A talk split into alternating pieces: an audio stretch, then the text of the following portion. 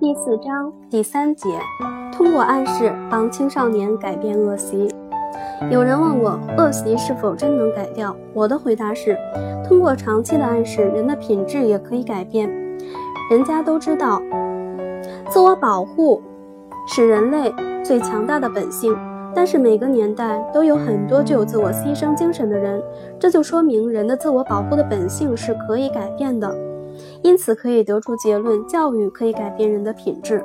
这里所说的教育，从某种意义上说的就是暗示。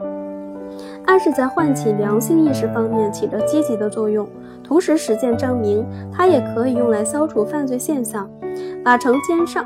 成百上千的流浪汉变成品德高尚、作风正派的、对社会有用的公民。这个方法尤其适用于年轻人，他们思维敏捷、想象力丰富，易于接受新事物。因此，对于相关部门来说，有义务让年轻人接受好的暗示，而非那些邪恶的暗示。